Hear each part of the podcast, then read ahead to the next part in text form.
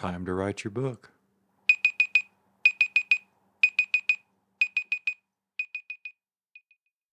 Welcome back, everybody, to Author Create. This is Steve Woodfin, your host. Today we're going to tackle the question that comes up so often Is writing a matter of talent or determination? It's an ages old question. As with most vexing problems of the human condition, the answer is yes, or no, or maybe, or it depends. Let's step outside the writing world and think about other pursuits Remember when you first learned to ride a bicycle. Maybe you began with a small bike with training wheels, or maybe you, like me, had a big brother who put you on a bike and shoved you downhill, sink or swim. Out of the need to survive, I learned to keep my balance, then to steer, then to ride standing up on the pedals. But even after I learned the basics, I wasn't exactly ready for the Tour de France.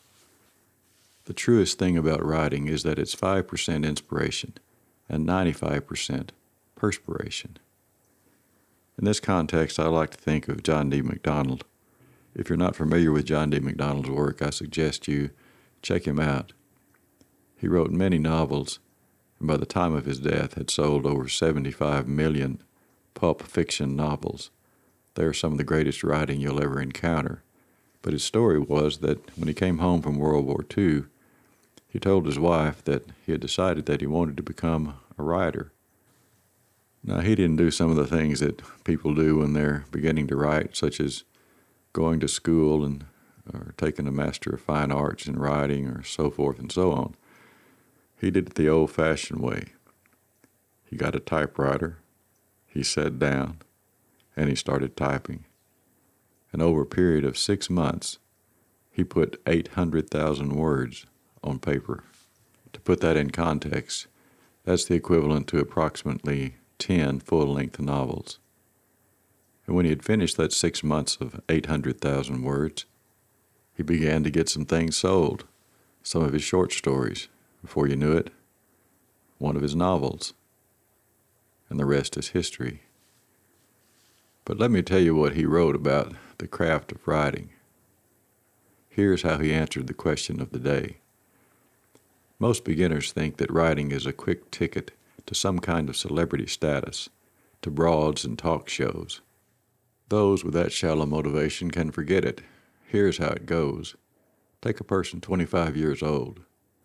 If that person has not read a minimum of three books a week since he or she was 10 years old, or 2,340 books, comic books not counted, and if he or she is not still reading at that pace, or preferably at a greater pace, then forget it.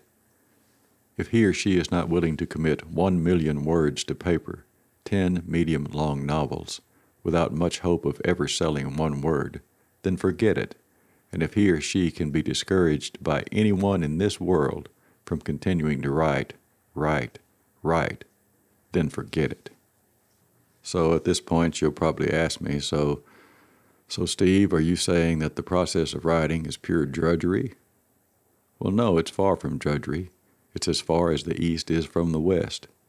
It is the continual pursuit of the right, not the perfect, sentence that makes writing so fulfilling. When the words come together in a balance of action and insight and beauty and despair and hope, there is nothing like it, nothing with which to compare it. But writing is not for the weak of heart. It is only for those people who really and truly have the gumption to sit down and stay with it, to keep after it. Now you say, well, I'm not trying to be a 10 or 20 book novelist like John D. MacDonald. I just want to write this one book that's gnawing at my soul. Well, the principle is the same.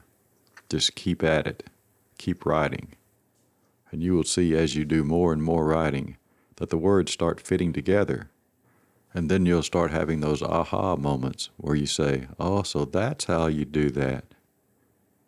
And before you know it, the words have piled on top of each other, and that book that's been gnawing at your soul all these years will begin to take shape, and you will fashion it into what it really deserves to be. And then not only will you have accomplished what you've wanted to accomplish for so many years, you will experience a new birth of creativity and freedom. And you'll be like John D. MacDonald. You'll just want to keep on going. So thanks for coming by Author Create today. We hope that you'll visit authorcreate.com, drop us a note, let us know what you're working on. Until then, this is Steve Woodfin. We'll see you next time.